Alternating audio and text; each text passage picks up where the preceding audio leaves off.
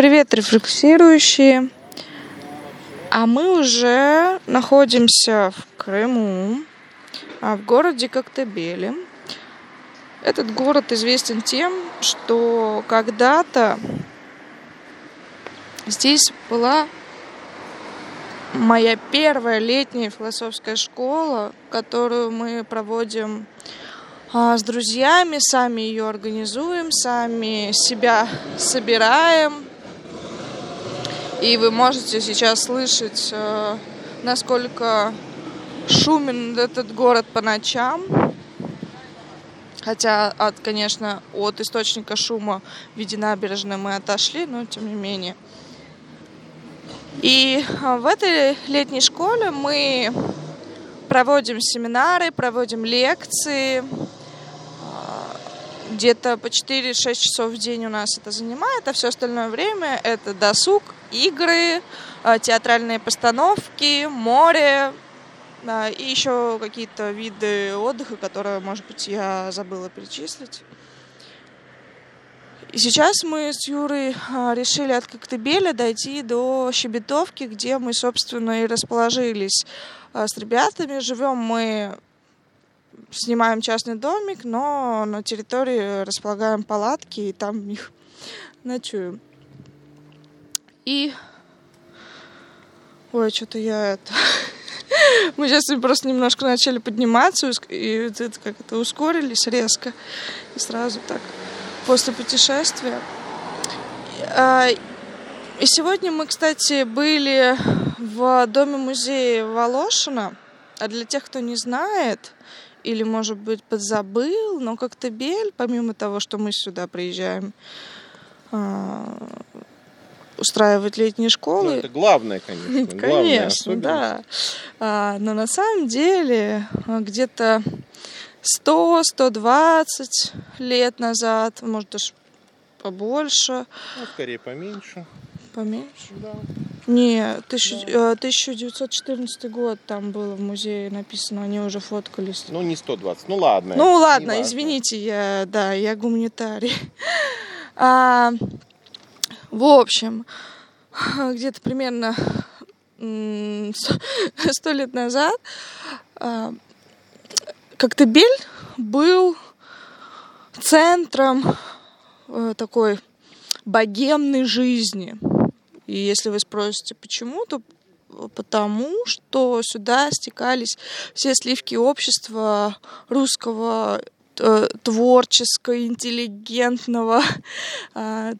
И, может быть, вы, кто читает дневники поэтов Серебряного века, ну и не только поэтов, а вообще творческих деятелей, художников, композиторов, философов, то вы можете встречать, что такие записки в духе «В этом году я еду к Волошину в Коктебель». Цветаева здесь, по-моему, часто. Цветаева же, да, часто бывала здесь? Цветаева, да. Ахматова так и не доехала. Да, она не доехала. Хотя мы жили на улице Ахматовой. Да. И, много людей. И есть такой факт, что за сезон, ну, то есть за 3 месяца там, или больше летнего периода, Волошин мог принять у себя дома где-то там 600 человек. Но, может быть, эта цифра преуменьшена, зная открытость Волошина, может быть, люди для скромности поставили 600, чтобы, 1600, такого же не бывает. И этот образ открытости, гостеприимства, коммуникации, коллективности является до сих пор для меня, пожалуй, таким идеалом, ориентирующим, знаете, в духе «И я также хочу».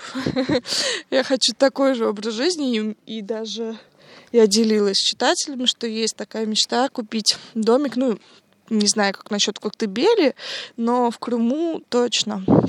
Для того, чтобы также, помимо наших летних школ, может быть, приглашать к себе ученых или друзей, с разной деятельностью. И тоже организовывать вечеринки, интеллектуальную часть, игровую часть. Но поговорить мы сегодня хотели как раз о том моменте, который связан с тем, что у многих есть непонимание того, как, собственно, организовать деятельность в своей жизни. Ну и вообще, что это такое? Потому что, мне кажется, у большинства есть или иллюзия, или вера в то, что они делают, это и есть деятельность. И эта деятельность имеет какое-то особое значение и так далее. Но иногда наблюдаешь за людьми со стороны. Ну, конечно, им ты об этом никогда не скажешь, но про себя думаешь, как-то так, как я люблю говорить, какой-то мелкими делами занимаешься, копошением. И даже делом это сложно назвать. И поэтому сегодня мы будем разбираться, что такое дело. И самое главное, что интересно как раз для нас, это обсудить именно, что значит общее дело.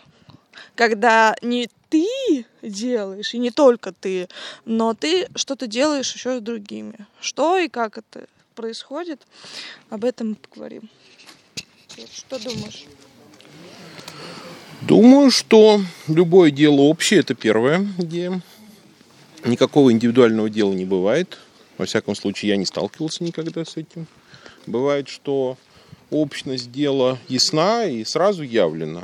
Бывает, что она скрыта. Но тот, кто каким-либо делом занимается серьезно, тот знает, что он им занимается не один. Давай любой пример. Медицина. Угу. Представим себе одинокого великого врача. Можем мы себе такое представить? Ну, можем. Типа доктор Айболит. Но доктор Айболит учился в медицинском институте. Татуар, пожалуйста. Мало кто об этом знает. Корней Чуковский не написал про годы учебы доктора Айболита. Если доктор Айболит был ветеринаром, то он учился в ветеринарном учебном заведении. Если доктор Айболит великий самоучка, никто не знает ведь его биографии, правда? Если доктор Айболит великий самоучка, у него был учитель. Он от кого-то получил эту мудрость лечить бегемотиков и крокодильчиков, и кого он там лечил. Ну, давайте вот просто честно говорить. Можем себе представить такое, что человек проснулся утром и понимает, что его призвание лечить бегемотов. И он как-то уже умеет их лечить. Маловероятно, правда? Да. То есть прежде... Знаешь, здесь тебе могут возразить, сказать... но есть дар, есть, я вот, например, может быть, бегемотов так-то проснусь и не смогу лечить, но, например, я проснулась, и мне пришло стихотворение в голову. Вот это и есть критерий отличия дела от недела. Если я проснулся, мне пришло в голову стихотворение, я его написал на бумажку, и на этом все, то это не дело. Это может быть даже событие, хотите даже творчеством это называйте, но делом это являться не будет. Потому что это слишком просто. Если что-то в силах одного человека, это слишком просто, чтобы называться делом. Потому что дело требует, во-первых, как я уже начал говорить, оно требует передачи опыта. Если некое дело можно сделать вообще без опыта, тогда возникает сомнение в том, что это дело. Дальше... Допустим, у тебя есть призвание. Надо, чтобы кто-то это призвание подтвердил. То есть нужно что? К призванию нужно признание. Иначе как ты узнаешь, на что ты способен? Доверять просто своим ощущениям, своей интуиции. Можно, конечно, можно, но такие, примеров удачных таких нету. Да. Я думаю, вы не назовете. Давайте возьмем любое успешное дело. Те, кто остались, в истории, они... но те, кто не остались в истории, мы их обсуждать не можем, потому что мы про них ничего не знаем. Наконец, у любого дела есть адресат, что называется бенефициар, благополучатель, тот, для кого оно делается. Или, может быть, оно не для него делается, но он от него получает какое-то благо. Читатель для писателя, зритель для актера. Для политического деятеля это его избиратель или гражданин. Для нас, людей, которые занимаются риторикой, это слушатель и так далее. Вот опять проведите мысленный эксперимент. Представьте себе, что вы актер без зрителя, писатель без читателя, оратор без слушателя, политик без граждан. Но тут тоже есть такое частое выражение: я делаю это для себя. Я не хочу ни денег, ни славы. Вот у меня душа поет, я записала, я даже в стол могу писать. И многие даже могут сказать: ой, ну вот был же кто-то там писатель, вот он великий, он в стол писал. А какой-нибудь там Кафка, который только благодаря тому, что его нашли сочинения. Я думаю, только благодаря этому Кафка и стал великим писателем, что не нашли его сочинения, а история там была другая. Его друг, которому Кафка завещал уничтожить свои рукописи, просто нарушил последнюю волю покойного и эти рукописи опубликовал. Вот этот друг, Макс Брод его звали, да. Который вроде бы достоин осуждения, потому что он совершил незаконное деяние, приступил волю своего товарища, который ему доверился. На самом деле этот друг и был одним из тех, с кем этот одинокий Кафка сделал таки совместное дело. Потому что ведь, понимаете, совместное дело не означает, что вы даже лично знаете всех, с кем вы его делаете. Совместное дело может делаться людьми, абсолютно незнакомыми, живущими в разных эпохах, в разных странах. Но оно все равно общее, оно от этого общим быть не перестает. Ну тогда давай мы с тобой разграничим момент, что является делом, а что нет, потому что поступил такой вопрос. А вот смотрите, есть какой-нибудь блогер Саша, он публикует текст, там есть тема, она может быть актуальной, животрепещущей. Подписчики узнают себя в этой теме, они начинают в комментариях оставлять свои вопросы, отклики, отзывы, и идет какая-то даже, может быть, коммуникация.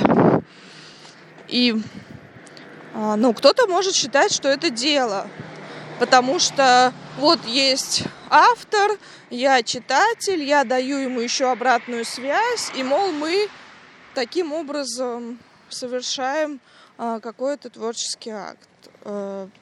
Так или не так?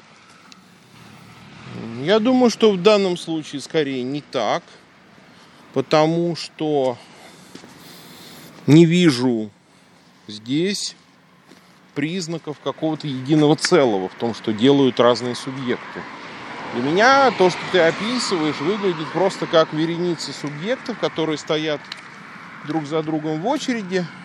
Но для меня и тоже. Каждый свои 5 копеек просто, что называется, бросает. Но тогда объясни разницу слушателям между тем, что сделал, например, Кафка, его друг, или если человек откопал рукописи Хайдеггера и следует его идеологии, что-то там, или там тоже комментирует его. В чем это отличие от блогеры и подписчиков? Блогеры и подписчики не действуют по одному замыслу. То есть их творческая воля не согласована между собой. Это видно потому, как подписчики часто реагируют на то, что они читают. Я признаюсь вам честно, что я в Инстаграме читаю очень мало кого, почти никого не читаю, но я читаю очень много на Дзен-Яндексе. Вот в этой благосфере. Потому что она так устроена, что я когда захожу, они мне сразу выдают то, что я ищу. А еще я там обычно кулинарные рецепты. Ну, так сказать, небольшой каминг-аут очередной. Что я читаю на Дзене.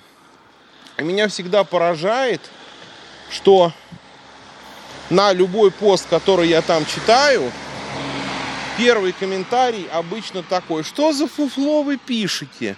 Это несъедобно, это этим свиней кормить нельзя. при том, что другие тут же потом заходят, начинают хвалить, говорят, что рецепт классный и так далее.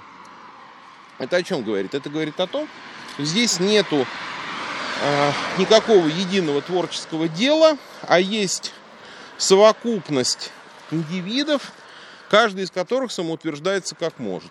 Конечно, в результате что-то получается, но только это что-то не является единым делом, а является суммой мелких дел. То есть есть понятие системы, а есть понятие механической суммы.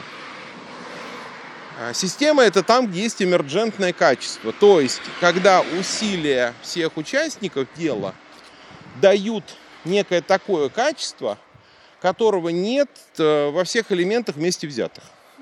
Например, когда Ильф и Петров или братья Стругацкие пишут совместный роман, это не то же самое, как если бы один написал роман, а другой просто сел и к нему начал что-то подписывать.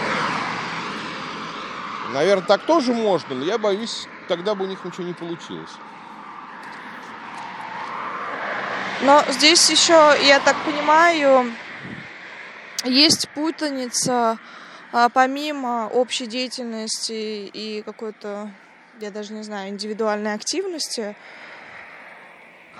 Ну вот, по крайней мере, один из комментариев, который я получила, это, ну вот, например, есть же топос у людей. Господи, мамочки. Это не мамочки, это ой, слишком резко просто было. Сюрприз. Да, жизнь такая щедрая. Есть, допустим, какая-то общая тема у людей, ну, там, например, вечеринка, или вот кто-то также поехал на море, там, семья или друзья, и они увлечены примерно там вся компания музыкой, или поэзией, или там еще чем-то, творчеством Мейренбаха какого-нибудь. Ну, не знаю. Да, я не знаю, я придумала. Вот. Ничего интересного он не написал, кстати. Да. Уважаемые слушатели, не гуглите. Да, кстати, это типичная ситуация, особенно у Юры часто. Юра часто также придумывает на ходу какие-то фамилии.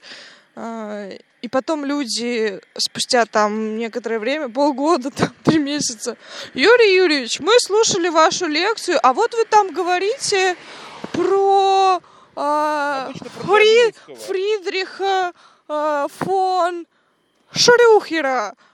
А кто это? Я гуглил. Про Шрюхера только следующий. Я гуглил, я весь интернет перерыл, там нет никого, где вы вычитали.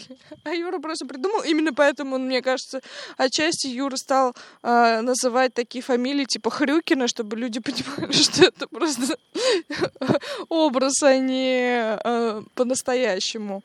Ну или как случай, который мне понравился, я вычитала из дневника Анны Достоевской о том, как люди читали романы Достоевского. И вот там был один эпизод, который вообще характеризует то, как до сих пор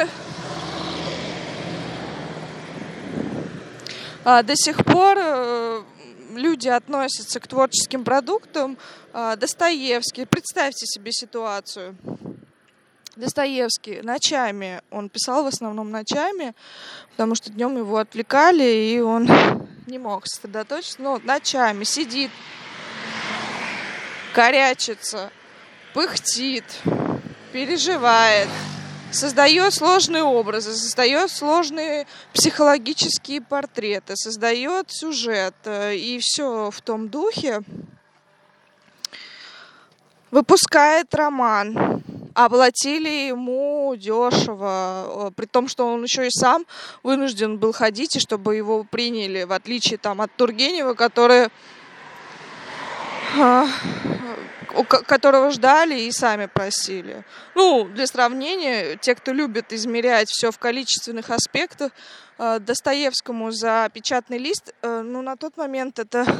Печатный лист — это все-таки 24 страницы. Ну, да, как и сейчас, примерно. Да, ну, печатный лист, допустим, 24 страницы. Достоевскому платили 150 рублей. Ну, вы считаете там по тому тарифу. а Тургеневу 500. Ну, то есть это ощутимая разница. Так вот, и как все, роман вышел, Достоевский ждет обратную связь. Он ходит в литературные мастерские, клубы или просто какие-то светские рауты и примерно ожидает какую-то такую содержательную критику.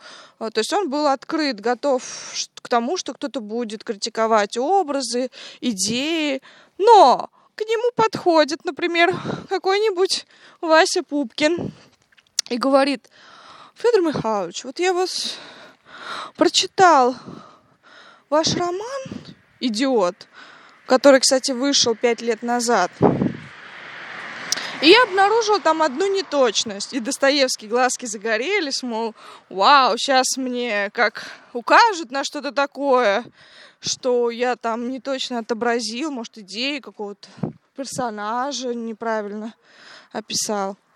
А ему говорят: вот знаете, мы были в этом... Господи, где они там жили? Забыла. Ну, в общем, мы были, допустим, в Коктебеле, и я сейчас привираю, потому что забыла местность, в которой они были. Мы ходили по этим прекрасным местам, которые вы описывали в своем романе, но мы не нашли эту дачу, в которой жила героиня. Ее нет. И так можно, ну, и так примерно ему большинство говорили, что: ой, Федор Михайлович, что-то у вас там книжка, какая-то бумага не такая. То есть... Это как шутит наш друг Оскар Бренифье, когда кто-нибудь на семинаре высказывает критику и говорит, что идея либо неточная, либо неполная. Он приводит следующую аналогию. Представьте себе, приходит Альберт Эйнштейн и говорит: вы знаете, я вот тут теорию относительности придумал. Ему говорят: Альберт, все очень хорошо, но, понимаешь, не точно. Иди, работай дальше. Он приходит через некоторое время, говорит: вот, я все исправил. Ему говорят: Альберт, ну, конечно, ты молодец, но, понимаешь, не полно. Иди, работай дальше.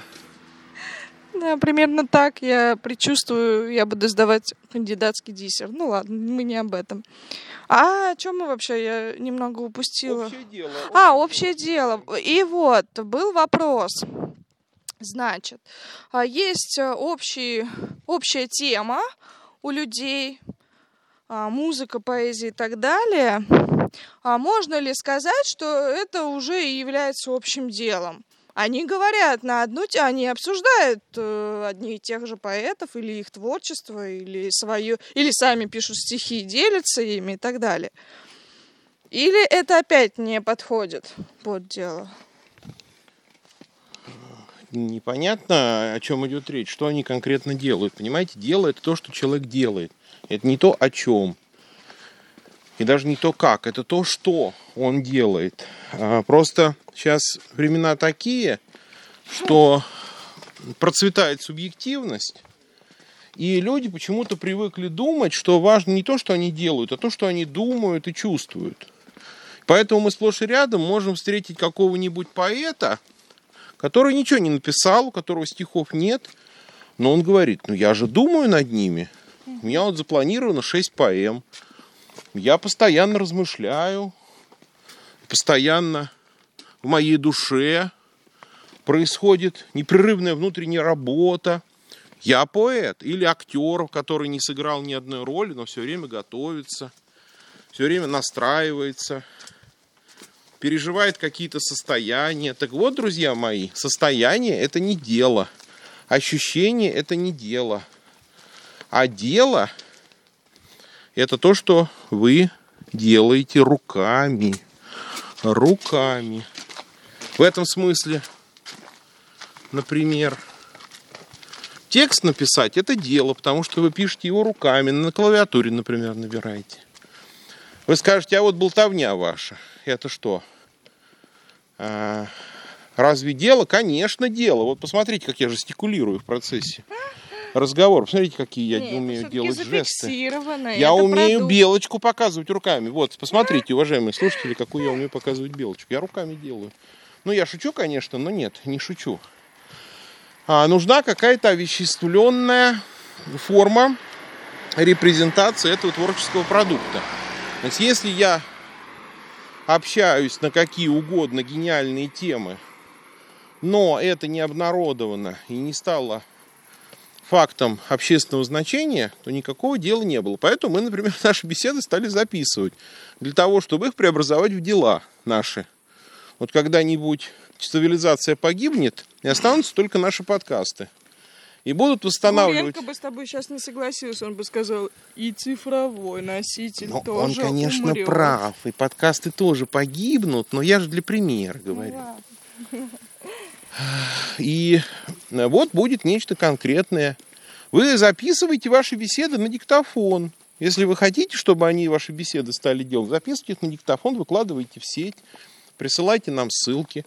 Мы будем слушать, пришлем вам обратную связь. Так завяжется какое-то сотрудничество. Ну, в принципе, то, что я говорю, видимо, меня подталкивает к гипотезе, что дело – это всегда нечто публичное. То есть всегда что-то обращенное к другим людям. В довершение к тому, что это нечто конкретное и предметное, а не просто какие-то намерения, какие-то благие планы. Да, вот тогда какой, может быть, один обобщающий антоним можно придумать на... концепт дела.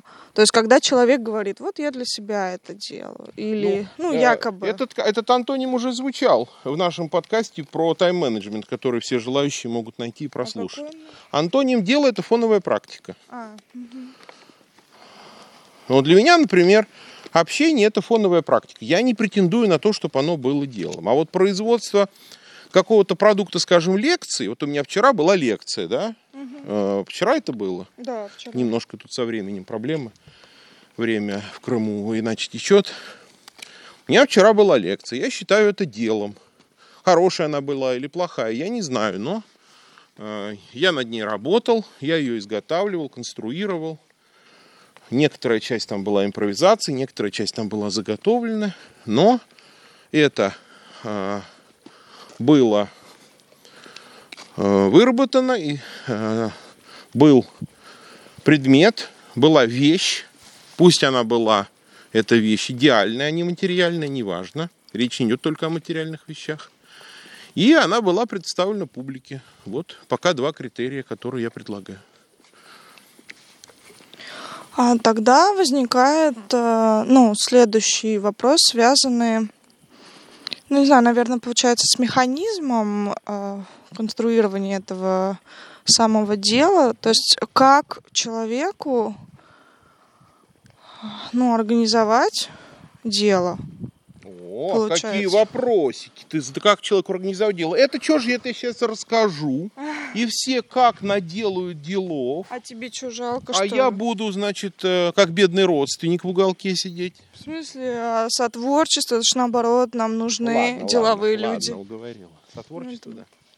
Ну, смотрите. Первое. Чтобы начать дело, нужно ответить на вопрос, который вам может показаться странным, но он совершенно необходим. Вопрос такой, а что сделано уже? Есть такое слово. С самим этим человеком или в культуре и в целом? И другое. На микро. Это называется таким специальным термином, не знаю, слышали вы когда-нибудь или нет, называется это задел. Задел, то есть то, что лежит как бы за рамками дела, но уже лежит. Например, возьмем рандомного человека, который в 38 лет своей жизни, или в 58, или в 98, решил бросить свою непутевую прежнюю жизнь и заняться таки каким-то делом. Я здесь совершенно не шучу, потому что человек может дожить до глубокой старости, выйти на пенсию, заработать много денег, но при этом никаким делом он никогда не занимался. А занимался он, например, имитацией, то есть изображал деятельность. Или он занимался чисто потребительским образом жизни. Но отчужденная работа может тоже быть делом. Единственное, только что оно не твое. Но, знаете, быть исполнителем чужого дела, это все... намного лучше, чем не быть вообще причастным ни к какому делу, а быть, например, то, что называется рантье. Вот есть такая знаменитая литературная сенсация, шедевр мировой литературы, который называется «В поисках утраченного времени» Марселя Пруста. Да. Так вот, что изображает, что анализирует Пруст в этой их семитомной, по-моему, огромной эпопее? Он анализирует образ жизни рантье. Угу. Знаешь, кто такой рантье? Да, ну тот, кто сдает жилье. Ну, не обязательно жилье, это человек, у которого есть собственность, да, и он живет на проценты с этой собственности. Да. Это может быть земельный участок. Драгоценности. Да, драгоценности, которые, или акции, вещи. Акции, которые у него крутятся там где-то, в банках или еще где-то. И что для этого человека прежде всего характерно? Какова основная черта его бытия? Это пустота. Угу. Потому что он ничего не производит. Но человек не может ничего совсем не делать.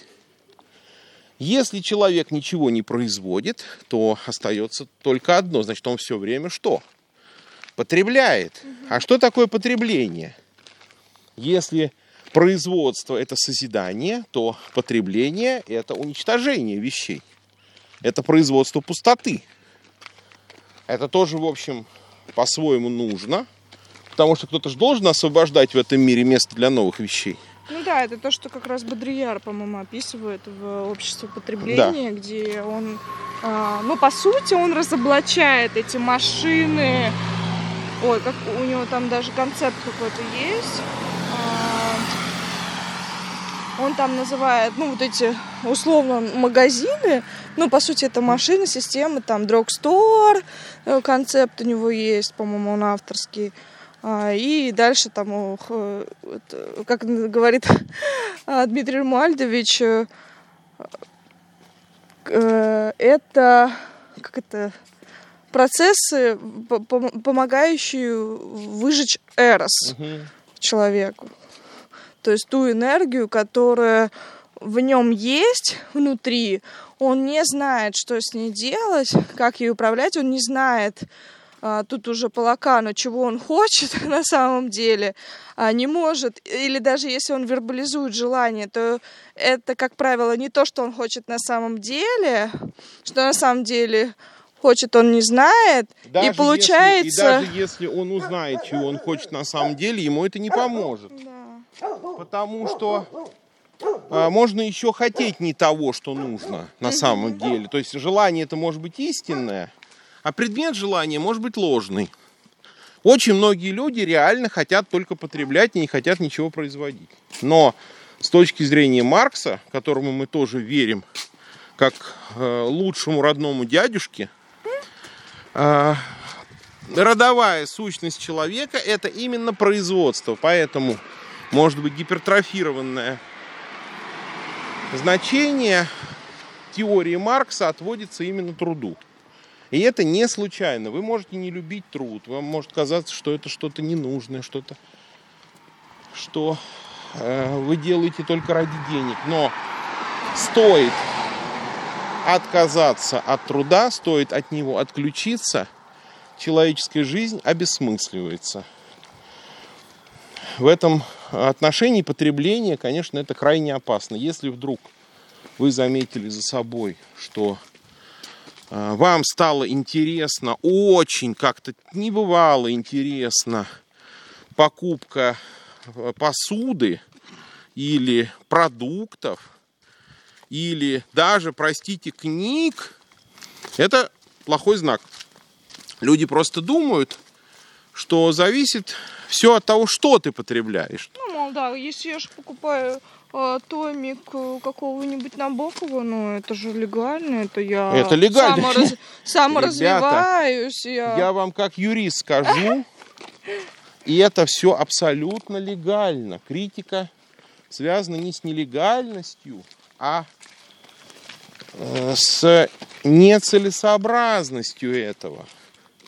Я вообще сторонник следующего подхода. Потребление нужно только для того, чтобы поддержать силы, нужные для дела. Но здесь вновь возникает, я так уже вижу, слышу голоса читатели. Ну, Лерочка, у нас есть друг в Каще, в Москве, он поможет. Я знала, что ты это скажешь. Ну, все равно тогда не ясен, что ли, по крайней мере, я так предполагаю, необходимые условия для дела. То есть это другие люди, надо кому-то прийти сдаться, или найти какую-то готовую систему, в нее проникнуть, или сразу создавать свою. Понятно, что свою ты не создашь. Там... я же только начал говорить про механизм. Задел, то есть выявить, что уже сделано, это только первая часть. Понятно, что на этом остановиться никак нельзя. Можно всю жизнь систематизировать, инвентаризировать то, что сделали другие, и не начать ничего делать самому. Дальше нужно поставить следующий вопрос. Что я уже могу? А что я уже могу, это легко определить. Это очень легко определить, потому что я уже сделал. То есть смотри, пункт про задел. Если я, например, уже писал стихи когда-то, то значит я смогу их писать и потом. И следующий подвопрос – это чего я еще не могу, но чтобы мне помогло в этом деле. Простите, друзья мои, в наше время самообразование и дополнительное неформальное образование стали не так трудны, как они были раньше. Потому что вы можете всегда в сетях найти людей, которые... либо уже умеют то, что нужно вам, и они вам помогут с радостью, потому что любой человек, занятый делом, вот, кстати говоря, еще один отличительный признак, возвращаясь к тому, каков критерий человека, занятого делом, и отличие от человека, не занятого делом. Любой человек, занятый делом, всегда счастлив передать другому свой опыт. Потому что это как Дамблдор в Хогвартсе. Потому что если ты занимаешься, например, магией, то... ты помимо механизма самой магии предельно отчетливо понимаешь еще одну вещь, что для того, чтобы магия продолжала существовать в мире, нужно постоянно обучать других. Даже если вы не найдете такого наставника, который сможет вас чему-то научить, а научить вас от и до не сможет никто, он, скорее всего, сможет вам дать только первый импульс, вы можете создать группу людей, которые будут учиться сами. Учиться самим – это легко и приятно.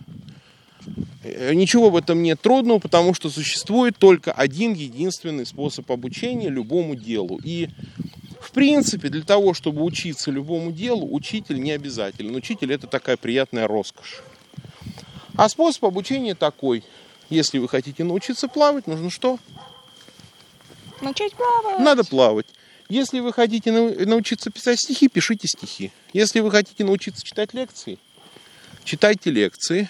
Тут есть, правда, один маленький секрет. По-моему, мы здесь всегда, да, поворачивали, там, когда жили на улице? Нет, гораздо раньше. Но это не так прошли важно. Да. Мы просто уже выходим совсем из города. Так вот, есть лайфхак, есть очень важная идея. Это я уже сейчас так приоткрываю секреты, глубокие секреты. Занятие делами, да? Ты же про это спрашиваешь меня?